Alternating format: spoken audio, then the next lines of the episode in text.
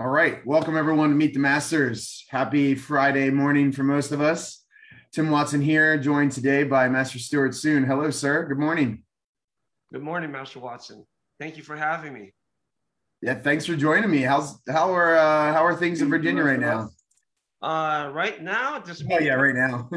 very, very, very wet. Uh, lots of lightning, lots of thunder. Um, I was going to stream from my dojang, but um, it's just raining so hard outside. I decided I would just do it from my living room rather than venture out into that nastiness.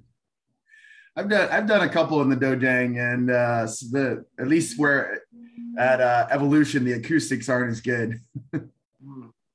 Well, So speaking of your dojang, how how are things going with uh, you, you? Kind of the brand, the umbrella is Nova Tang Soo Do, but uh, yeah, talk about talk about the studio right now.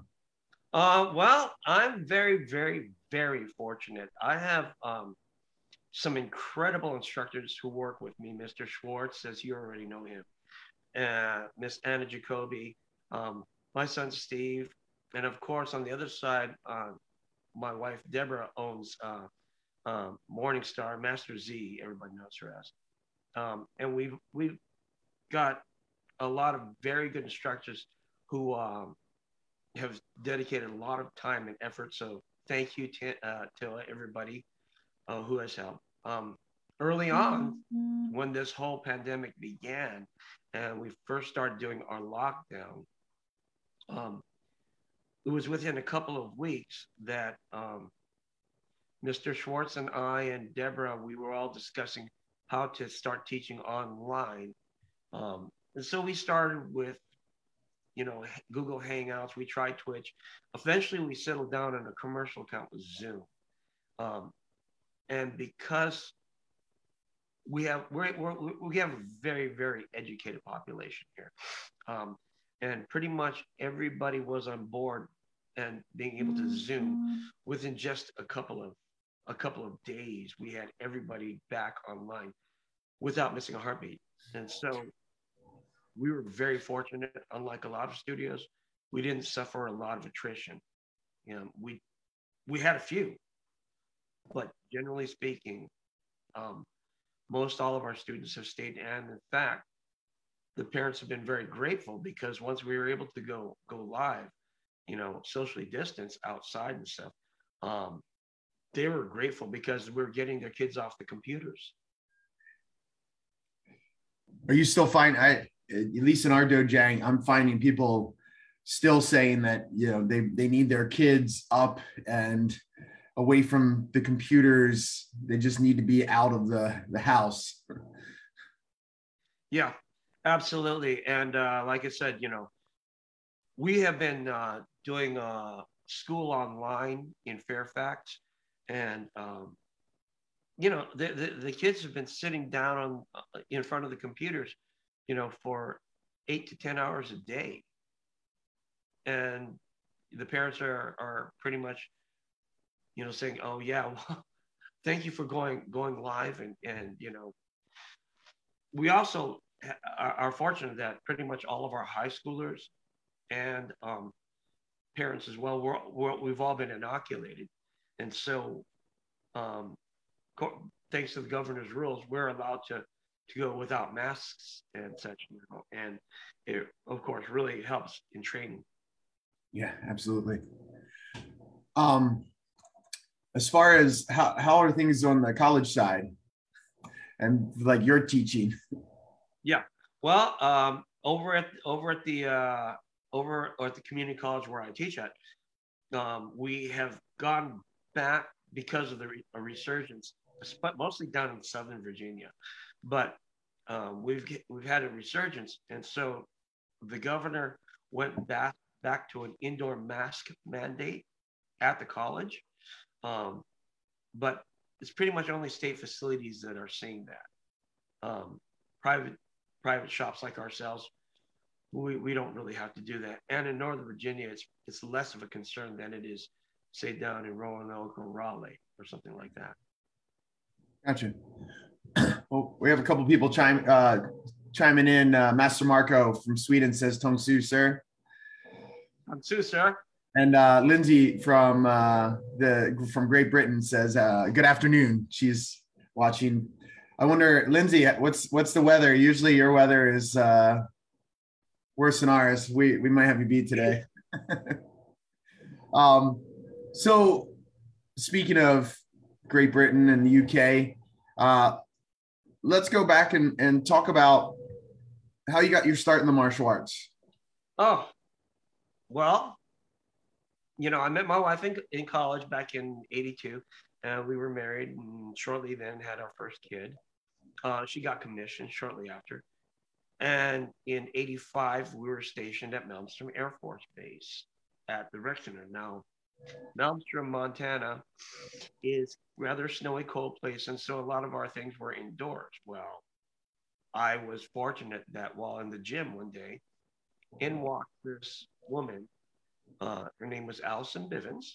She was an EDON in the American Taekwondo Association, and she was beginning classes. To which, of course, then I was I jumped at the opportunity, um, and uh, Mrs. Bivens gave me a terrific foundation. She was a real stickler for, um, you know, the the proper formalities, you know, being polite, being respectful, um, um, you know, just basically following the rules. She she lived the life of a martial artist, and she passed that down to me and all of her students. So that was where I began with, and I was able to stay with them for you know about a about a half year before my wife was transferred to to Dyess Air Force Base, Texas. As soon as we got to Texas, I immediately looked up for new martial arts instructors and I met a gentleman named Jim Guidry, who was also an EDON in Moo Duk Kwan. You know, he had gotten his training in Seoul, um, very, very old school. And his instructor, it was believed that he was the, was the same General Pak who trained the North Korean army and defected. And so, needless to say, the classes I took under Mr. Guidry were pretty rough, very old school, a lot of hitting, a lot of injuries. Um, and that was my beginning. Wow. Um, you know, I, um, I'm not surprised when I hear where you talk about like having the formalities and knowing you and knowing your studio, you're very uh, traditional in that way. So you know, it's one of those things where some people pick up on on the traditionals and formalities of their teachers, but not everyone does. But uh, it's it's cool to hear that because it's like, well, I know you know, now I know where that comes from.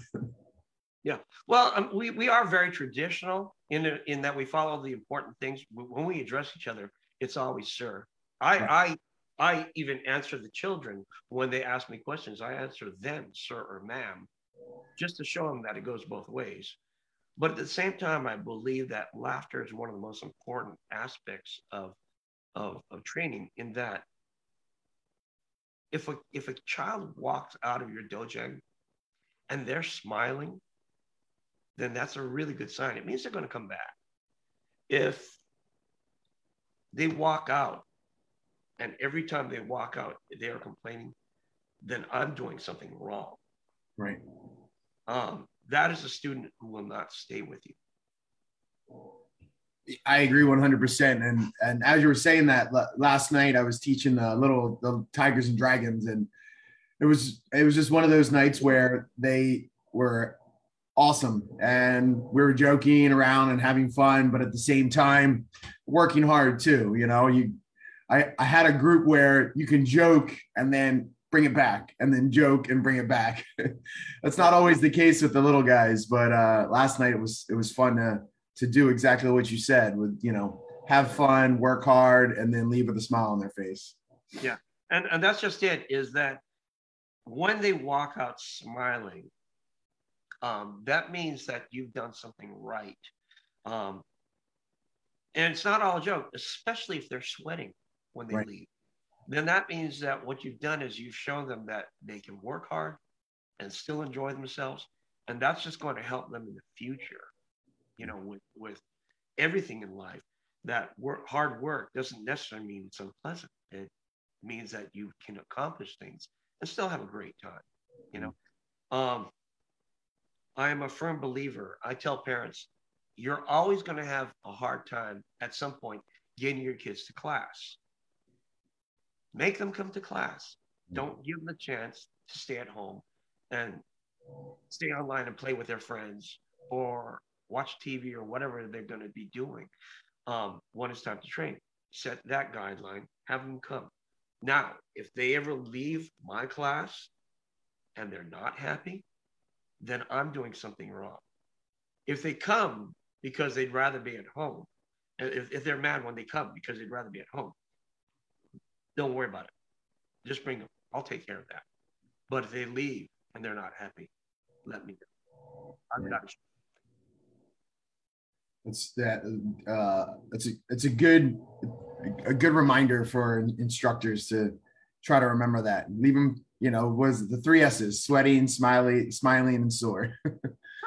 I'd never heard that one. I like oh, it. No, really? Uh, that was a, I, I, I must have heard it from Master Godwin or or someone. Yeah, sweaty, smiling, and sore. You want to with those three.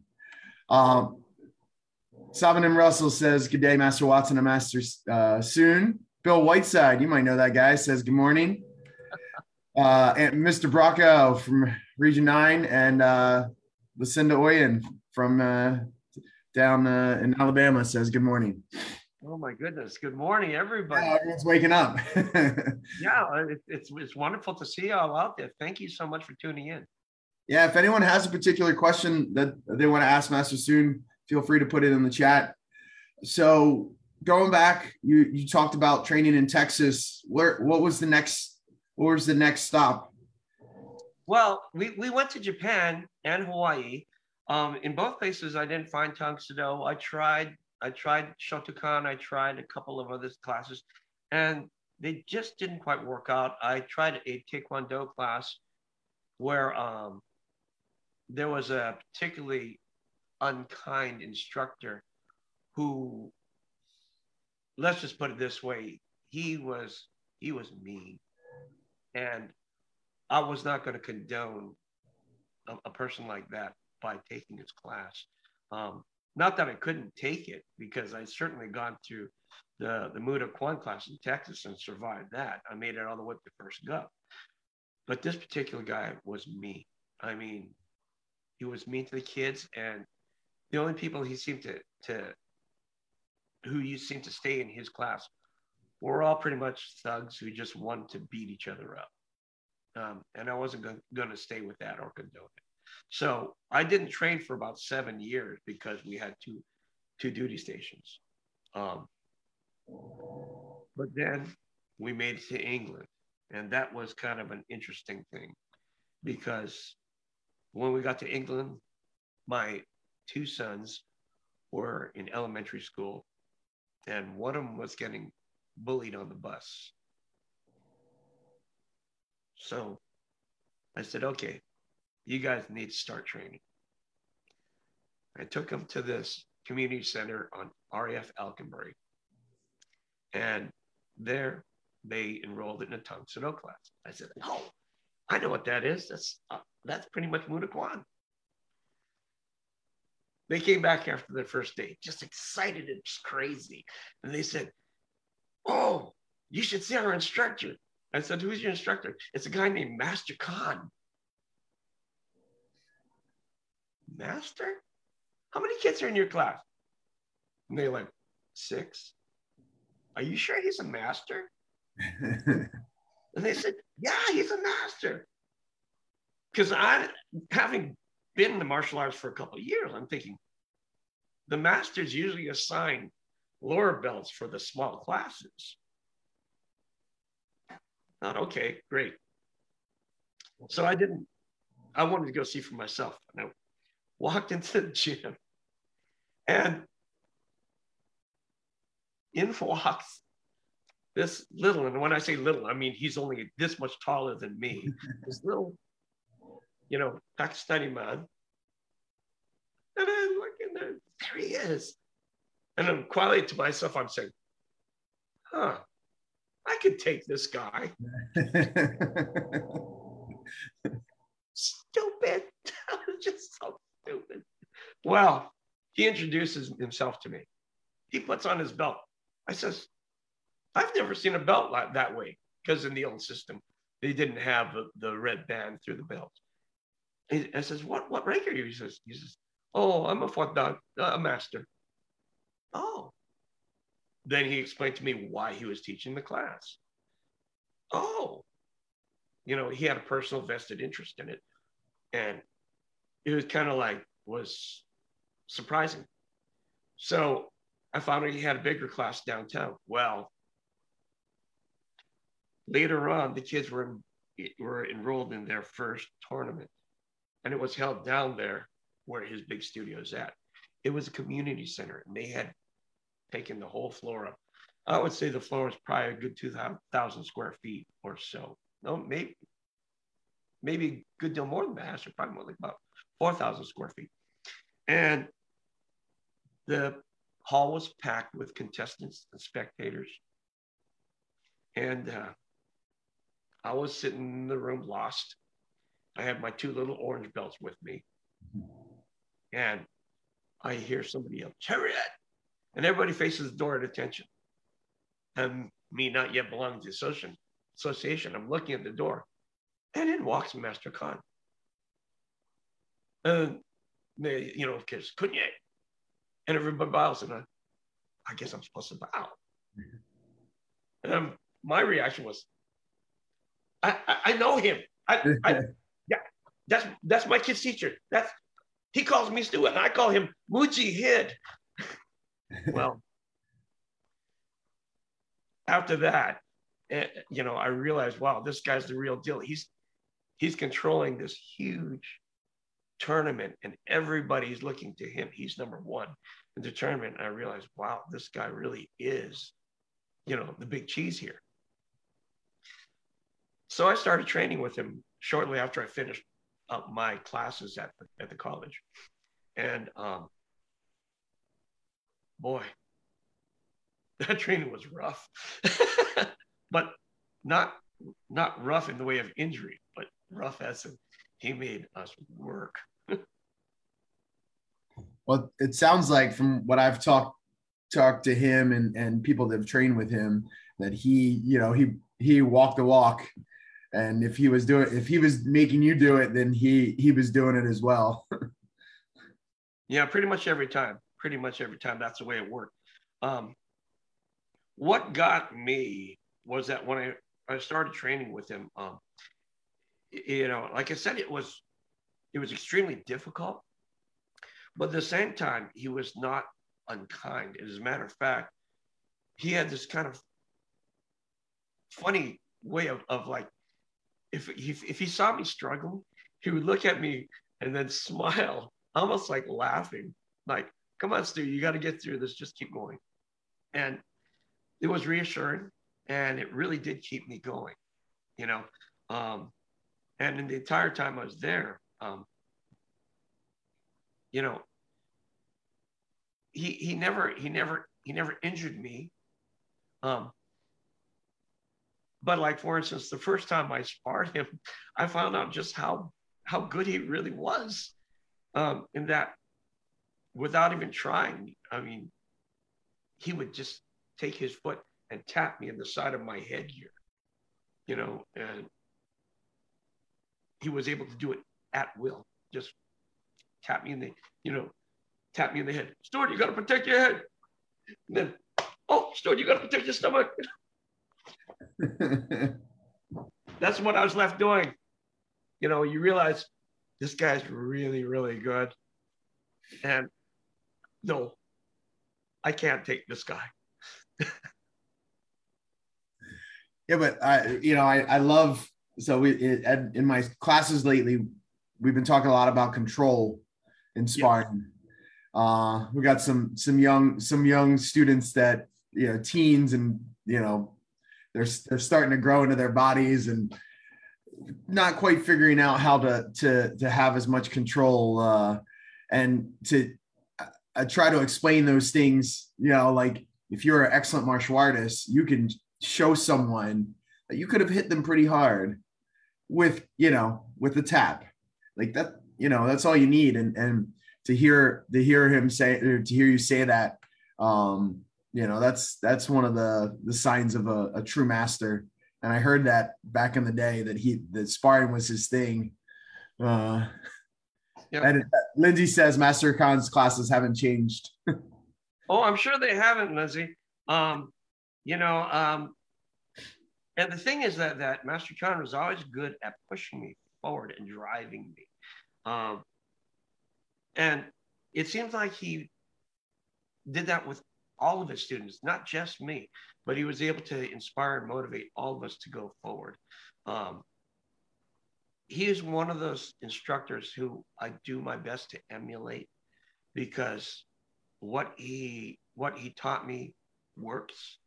And um, i make a point of then trying to pass that on to my students. Um,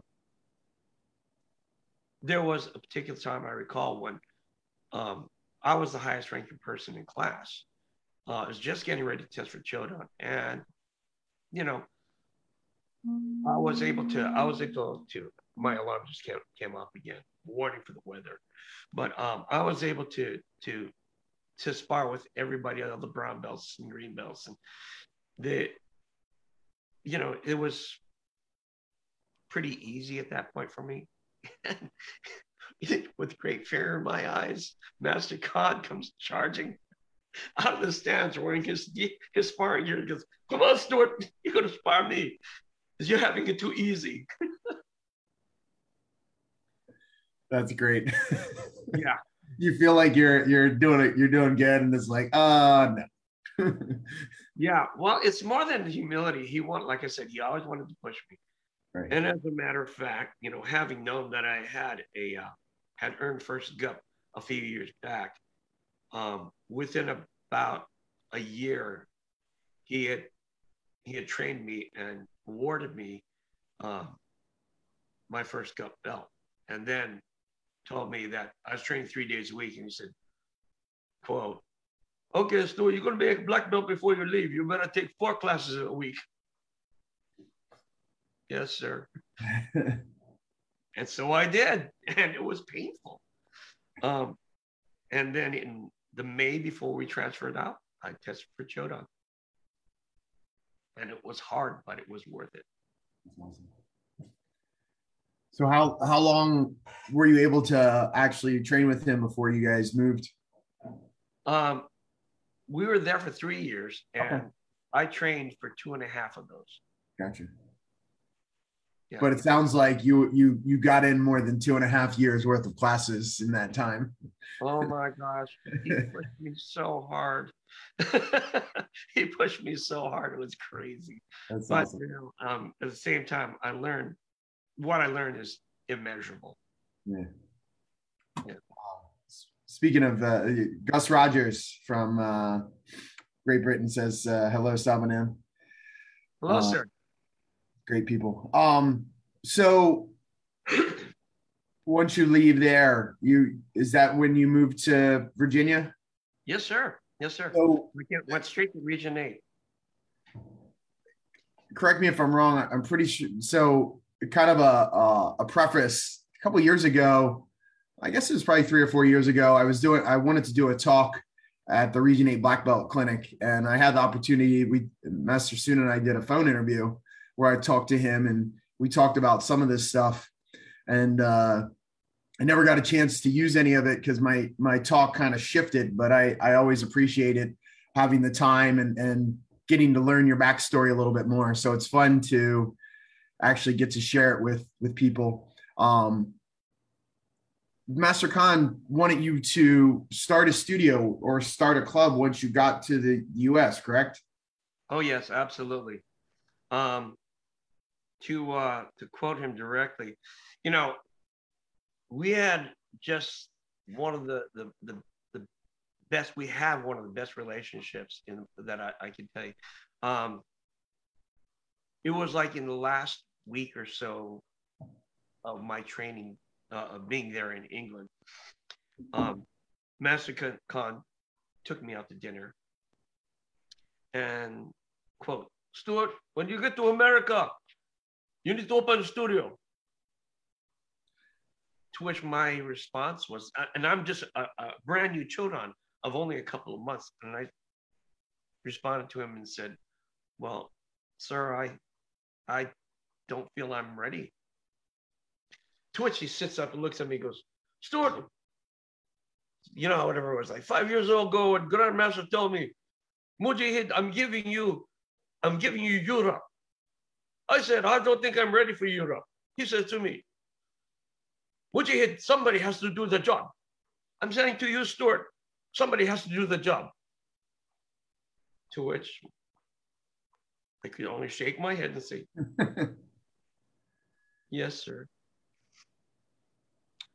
So I went to America, started training, and uh, I was with a, a, a gentleman named uh, uh, Rockman, Mr. Rockman, and um, we fell under Master Britt's umbrella. When I got my EDAN, um, I started looking for a studio. And on July 2nd of 2001, uh, Rising Star was born. And Rising Star was the old the uh, old name for what is now Nova Tang Soo Do. 20 years. I didn't I didn't realize that that was uh this year was your 20th anniversary. It is. That's as awesome. Of, as of as of the beginning of the year. That's excellent. Um you you you mentioned Master Rockman. Would were you there with uh like Master Mukherjee and uh, Master Giselle Sharp? Did you cross paths with them at all? Absolutely. As a matter of fact, I was a second degree black belt when when uh, David Mukherjee first came to us. Um, now he had trained a lot, I think, in India. Yeah. Um, under a similar discipline, um, and uh, you know, I mean, he trained hard. He trained hard, and he just kept it up, and it was wonderful. When I finally ran into him again at, uh, you know, at Masters Camp and at the World Championships, I was so happy to see him. And he and I are really good friends. I mean, once again, I've gone and visited him, you know, down in Austin, stayed at his house and met his lovely family. Um, Giselle Sharp is uh, also very close to me. I've been to Houston and stayed with her. Um, you know, and of course, I'm very grateful um, that I have all these friends down there, you know, in Texas, and I make a point of visiting them all when I get a chance. That's great. And one of the one of the awesome things about you know what we do and what we're a part of is really the people that we uh you know make relationships with we talked about that earlier with uh you know you and the herds and just everyone around the association it's pretty great yeah it is um and you know i mean it, it, it's wonderful that i have i have friends now that that you know that i've had the same friends in martial arts now for 25 years it's like I I was standing right next to people like Les Hart and um, Romel Bernardi, and we we tested together side by side, you know. Um, and I don't know if you saw, I had put up a Facebook post just a couple days ago yeah. that it was only like two days ago, this time uh, seven years ago, that Ramel, myself, and Debbie had breakfast in Las Vegas of all things. We both been there at the same time. He was working with his company. I was taking Debbie to see some shows. And he saw me and said, Hey, let's hook up for breakfast. And we did. You know, that's just the kind of friendship we had. Yeah, I never got a chance to to meet him, but uh, you know, seeing pictures with uh, from you and and talking to the the GB Tang Soo Do community, it seems like he was a, a pretty great man. He was a terrific person and a very good martial artist. I will tell you, it's like uh, sparring with him was always kind of terrorizing because he was good. he, he, would, he would put a little world, world of hurt on me. Nice. I'm sure that you held your own. Um, kind of segueing into another uh, topic. It's talking about sparring. Um, I remember seeing you, you know, for many years competing. I would be in one one ring, and, and most of the time, your division would be right next to ours. Um, did you enjoy competing? Did you compete just because you were there, or what, what was your relationship with uh, competitions? well, I think everything about competition is beneficial, really. Um, it, it, shouldn't be the, your main focus as a martial artist, but at the same time, it does push you to work on the things that are important. For instance, it's like before tournament, I would always increase my training. I would make sure that I was prepared, make sure that um, I could prepare, I could present, um, you know, my my hyungs or my weapons as best I could. I would try to sharpen up, make sure that I was paying attention to the important cues when we would spar. Um, and that little extra level of concentration um, I believe really does help you be a better martial artist. But as a school instructor, it also gives you a little bit, gives your your your students a little more incentive to train harder too. And if I train harder and get ready for competition, they see that and they take it as cue and say, wow, I better kick it up a notch too. And overall, it helps everybody. Now that's the uh, the training aspect of it. The other part of it is the camaraderie and friendship that comes out of out of competition. Um, I make a point of shaking everyone's hand in my ring. I make a point of introducing myself, wishing them good luck, you know.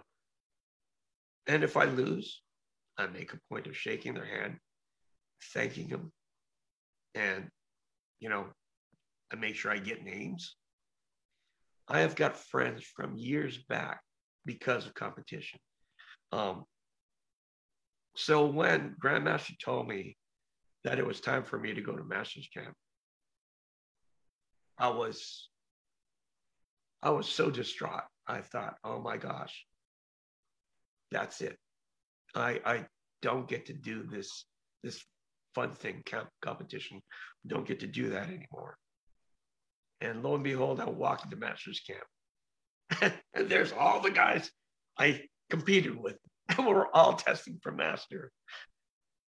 So competition brings a level of camaraderie that's that I think is super important. Yeah, I agree. And I, you know, I think of all of the guys that were in your ring that are now, you know, masters, yourself, Mr. Hurd, Master Guider, um, you know, even back farther back, Mr. Brenner, um, you know, lots of Master Harsh, lots of uh, excellent, excellent martial artists that are now, you know, excellent masters and high ranking people.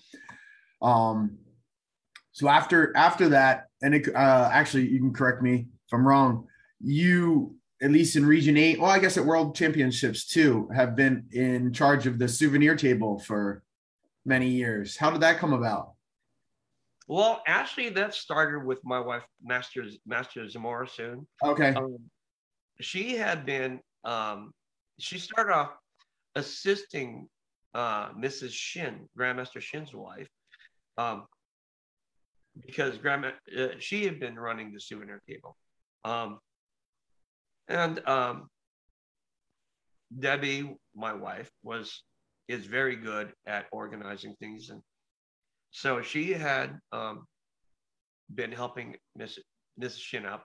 And eventually mrs shin uh, gave it gave it to, to deb to, to run. And pretty much just said you know, you know what to do now. Deborah, you run this, you run this souvenir tables. And so she did. And uh, of course, then being the largest region when we we went to the worlds, um, they wanted to have a souvenir table that was as good as ours. Of course, they actually they wanted one better, so they invited Debbie to run that. Well, eventually, Debbie opened up her own studio, took on a couple of the jobs here, and asked me if I would take it over because I've been working with her all along. Um, and myself having had a lot of experience in retail from my younger years, um, I said, sure. And that's pretty much how I kind of just segued into it. I know you always have quite a few of the the Nova students helping out. How how instrumental are they in uh, keeping things running for those events? Well, that's just the thing about retail is you can't do it by yourself. no one can.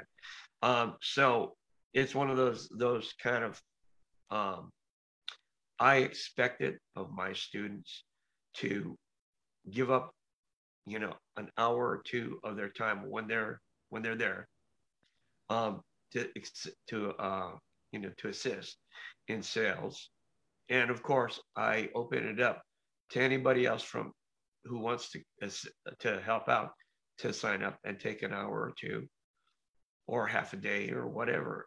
And assist and all we do is make sure that if they are assigned to a ring you know for whatever purpose for competition judging or whatever that they are free at that time.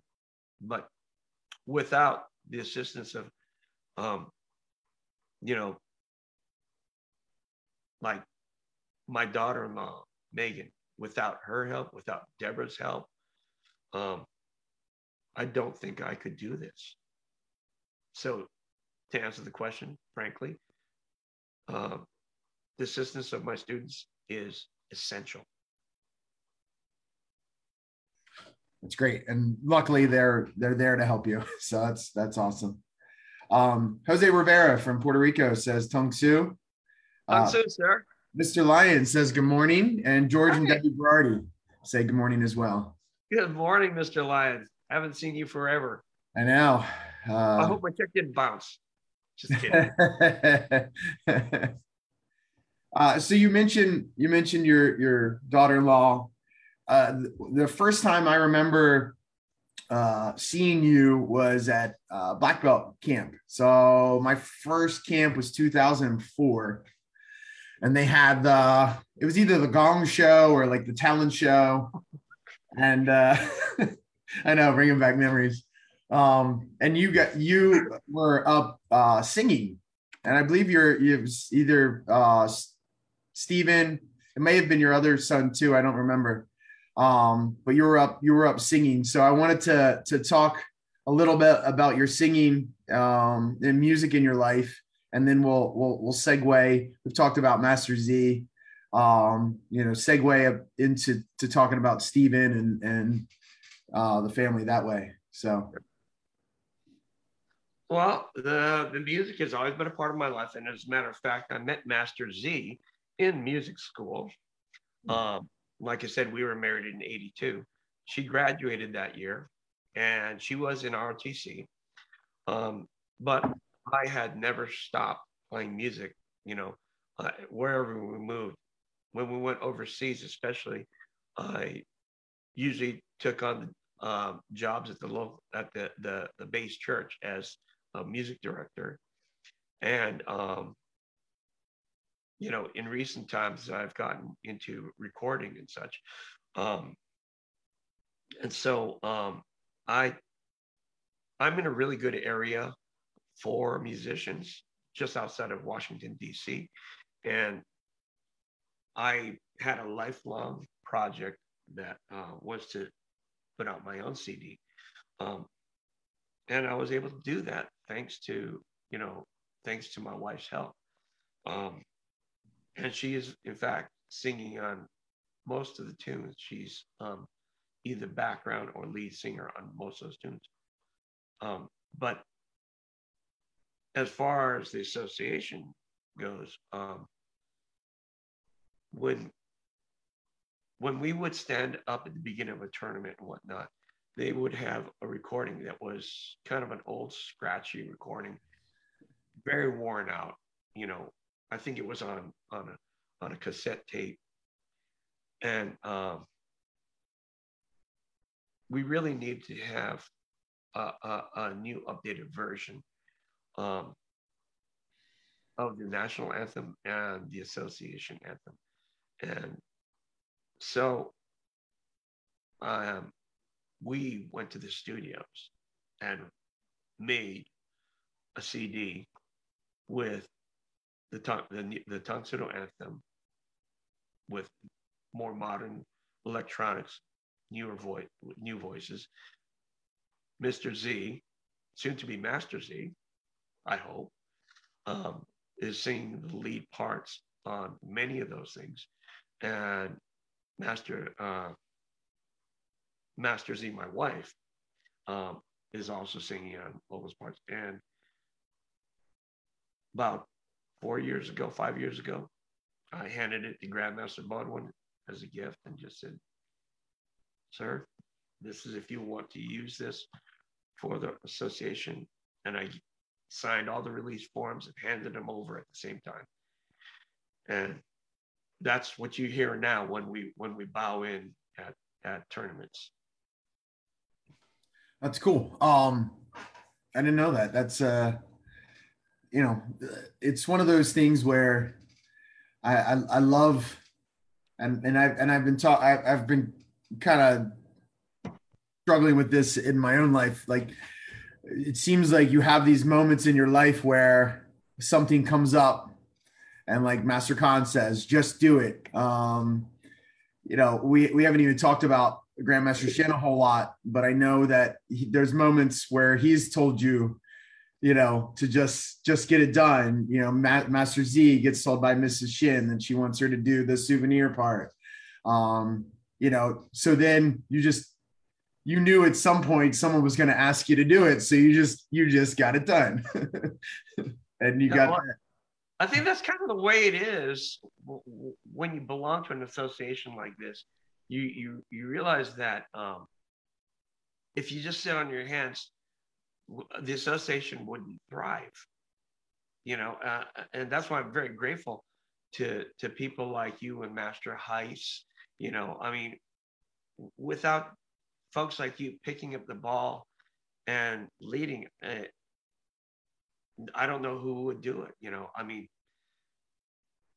I am forever grateful to Master Fattori for, you know, running Region 8 since Grandmaster Shin moved down, had moved down to North Carolina. And, you know, I mean, it was the most invaluable time you can imagine. Um, training under under him, uh, you know, now we've got Master Heiss, and I'm just looking forward to many more years with her. Um, without the people to pick up the ball we would falter and die. Hmm. So let's talk about uh, Grandmaster Shin. When do you remember the first time you got the opportunity to, to meet him, or at least you know, like get up, get up, and have him sign your dobok? The first time I met him, we were at a tournament in um, in uh, Huntingdon, England, and he terrified me.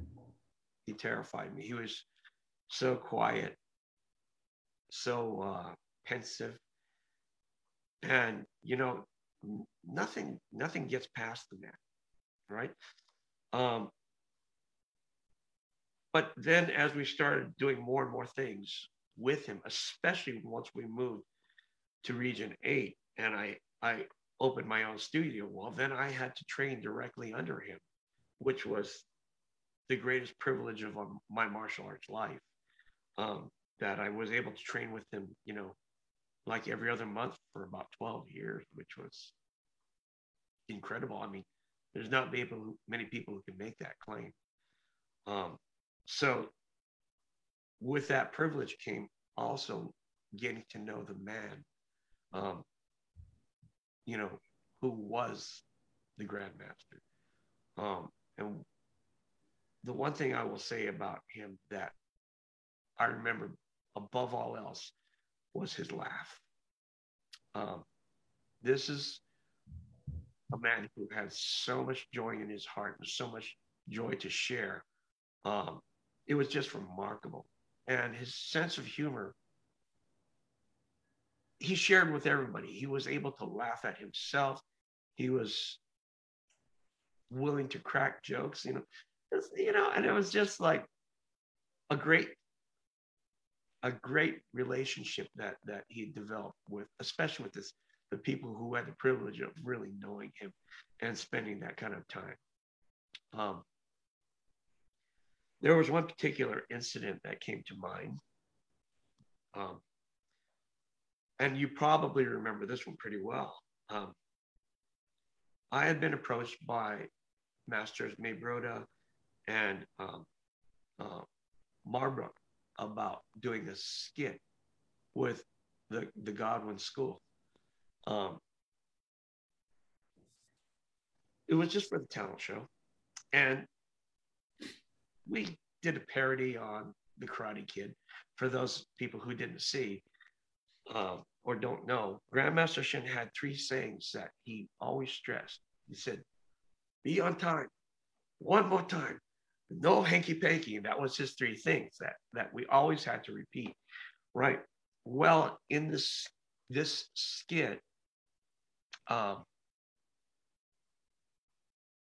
Miss, Master Marbrook, then back then he was a sound on Mo, as I called him. Mo asked me a kind of a silly question, to which then after a big string of things, the big punchline was I looked into the audience and I went, no hanky panky. And the people went hysterical. I mean, they were laughing so hard. And out of the corner of my eye, I saw Grandmaster laughing. And he, I thought he was going to fall out of his chair. he was laughing so hard, I thought he was going to fall out of his chair. You know, he is a he's a person who, who had the ability to to to to laugh at himself as well. Um, but there was another side of him that I also will remember is is that that that very serious leader um, that along with that great joy also came a very serious deep integrity um, and when i say integrity i mean that when it comes to like the five codes of tennis our rules he didn't just talk the talk he walked the walk he lived it, breathed it, ate it, and it demanded it of us. Um, and that side of the man, I learned. Um, I learned to fear. But when I say fear, I don't mean like fear as in he's going to beat me up fear, but more like the fear a child fear feels when they're afraid they might do something wrong to disappoint their father. Um, and I suppose in that way, Grandmaster Shin was kind of like a second father. And um, so, you know, when I say fear, what I meant, what I, I guess I really should choose to say is um, I respected him and his opinion. And, you know, if I could live even halfway up to um, the level that he lived, you know, as far as following the, the codes and whatnot, then I'd be doing pretty good because Grandmaster Shin set a bar that was so high, you know. I'd be, I'm lucky just to be able to see that bar, much mm-hmm. less reach it.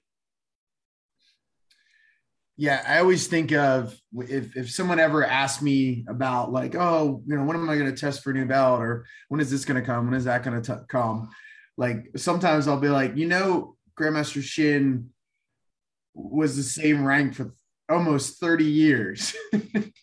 you know, he had that he he refused to you know get promoted to ninth degree black belt until he had a physical um you know headquarters for the the association and just the the selflessness that takes you know it's like and he you know i heard people talk and he would just kind of like no no no no.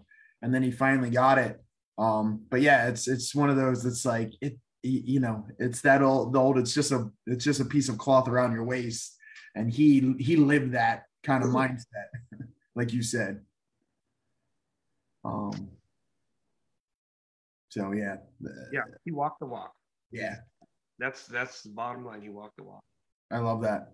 Um we we mentioned mr z earlier. Um again going back to when i first came into black belt clinics I'm pretty sure he was already at Ee Dan in in that time, like 04, 05.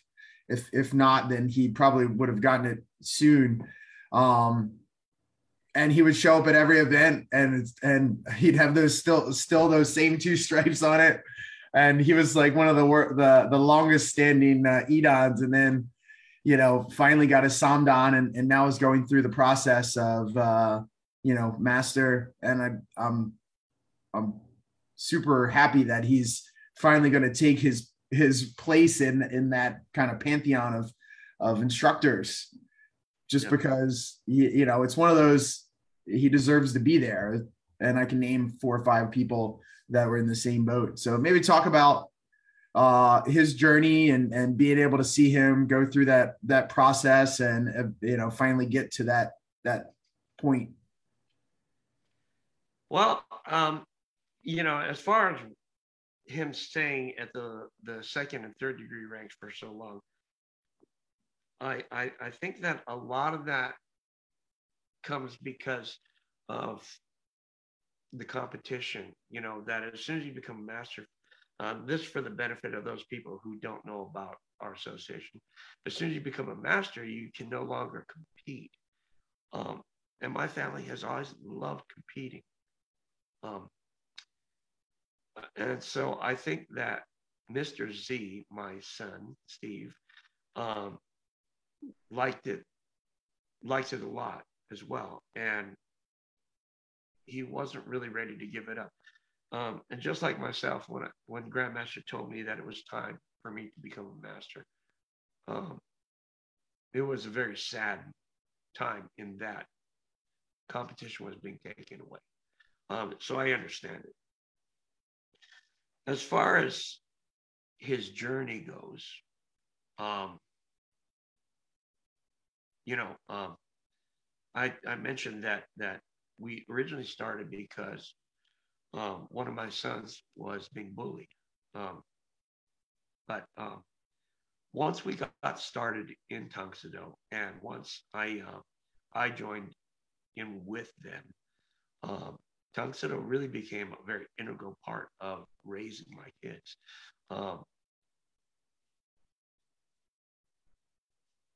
Um, I, we have an older son who I tried to get started in martial arts back in Texas when I had that Kwan class, uh, that really brutal one. Yeah. and, um, you know, there just wasn't that level of love with uh, that class. And my my my my oldest son then just didn't continue on. Well, by the time I went to to England, my son, my oldest son, was already an adult, and so he didn't go with us to England, and thereby didn't get the benefit of training with the World Soo Do Association. Um, and that's kind of a really huge benefit. The association is such a great family organization. And the way that we teach is geared towards, you know, the family. Um, one of the stories I like to tell is about my teenage years in Hawaii. I had uh, my best friend. I was about 16 years old. And I just had to stop seeing him, stop, had to stop hanging out with him because as we got older and older, you know, it started with the, the smoking the pot and drinking the beer. And, you know, we were kids and I would I would share share with them, you know, and it, it had to stop when they started doing the heavier drugs. Um, now, the thing about this friend is that he grew up pretty much without a father. And um, I walked into his room one day and they were snorting these little tiny white lines of powder and told me that one of their friends had got him some what's called China white, which is heroin. And I just had to back away and, oh, that's good for you. See ya. Mm. That was the last time I ever hung out at his house, ever. Because I knew he was, he was going way too deep. And um, he had the most dysfunctional family because, like I said, his father wasn't there. Um, you know, sister got pregnant, all kinds of things, just no structure that they could, you know, they didn't have someone to learn from, sadly enough. Now let's fast forward about 30 years, 20, 30 years, and, and I'm raising my kids. We're doing Tang Soo We travel together. We've got a strong family structure. We have this common activity. We struggle together. We talk. And the biggest problem I had was getting one of my sons to do the dishes. I'll, I'll, take my problems over what my, my, my old high school friend had. I, I, I love that story. And I, yeah, uh, you, can't say it any better as a, as a parent. If that's, you know, making, getting, make, getting them to clean their room or put away the dishes. If, if that's the worst of your problems, you're, you're doing okay. So I like that analogy. Uh, it's one of those as as a as a father of a 12 and a 10 year old, you know, every once in a while I need to hear that. yeah, yeah, uh, and they they can be trying, especially when they get real uh, real defiant. Yeah. I, I, get that, right?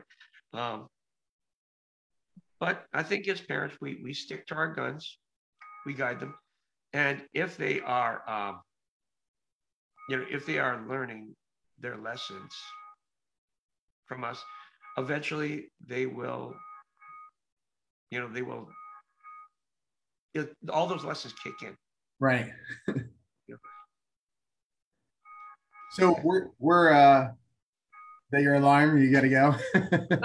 yeah, that's for me to feed my dogs. so we, are at uh, pretty much at that one hour mark. And again, I want to thank you for joining me. I want to thank everyone for watching along. Um, do you have any closing comments, sir, before we wrap up? Um, yeah, real fast. I, I, I really owe a, a debt of gratitude to um, my instructors, Allison Bivin, Mr. Guidry, Master Khan, Master Britt, and of course, Master Vaughn. Um, but I would also like to really extend an extra thank you to well as well to uh, Master John Godwin, um, because even though he was never my instructor, he has always welcomed me into his schools. He's invited me for, um, he's invited me for seminars, um, for training, all types of things. He's led us in so many ways. Um, and to me, he is what the consummate Sabumnim should be. Um, he's the whole package. Um, and the one thing that impressed me the most was something that happened a few years back. We had both been sitting on a uh, a special dragons test, and Master Godwin had been there to help one of your students um, his name was Sam. He was autistic. And it was kind of a really interesting moment. Grand uh, Master uh, Master Godwin was kind of there to make sure that Sam would stay focused because autism is his issue. And I remember watching as they said, okay, we're going to ask you guys to do Bassai. Well, Sam was doing this. And Master Godwin said to him, Sam, Sam, Sam, look, look here, focus here. You see me? And Sam went, he says, we're going to do Bassai. You, you know Bassai, right, Sam? And Sam went, okay. And then he told, told the conductor, he's ready, go ahead. And that to me showed me something that I didn't know about Master Godwin, that he is not just a great instructor, you know, a great administrator, but he's, you know, he's a humanitarian, he's a leader. And if I could be half that instructor, I'd be doing pretty good. Great story. And you know, for the record, I think you are, you know, more than more than half. Um, I'm also biased in thinking that Grand Master Godwin was a great instructor, being you know, coming up under his uh, tutelage, which you know you you talked about um, 20 years as a, as a studio. This uh, this year is actually in November will be my 20 years in training. So uh, we got a we, you know we we we share a little anniversary there, so that's kind of fun. um, so again, I want to thank you for joining me, sir. It, was a pleasure. It's good to see you. It's it's been too long. It has been, sir. And uh, hopefully, hopefully, we get a chance to uh, connect in uh, person soon. Yep. Again, hopefully, hopefully, we'll see see each other at Region Eight. That's that's right. Uh, well, thank you all for joining us. And, sir, once again, thank you, Tang Soo. It was my pleasure and my honor. Tang Soo. See you soon. Thank you, sir.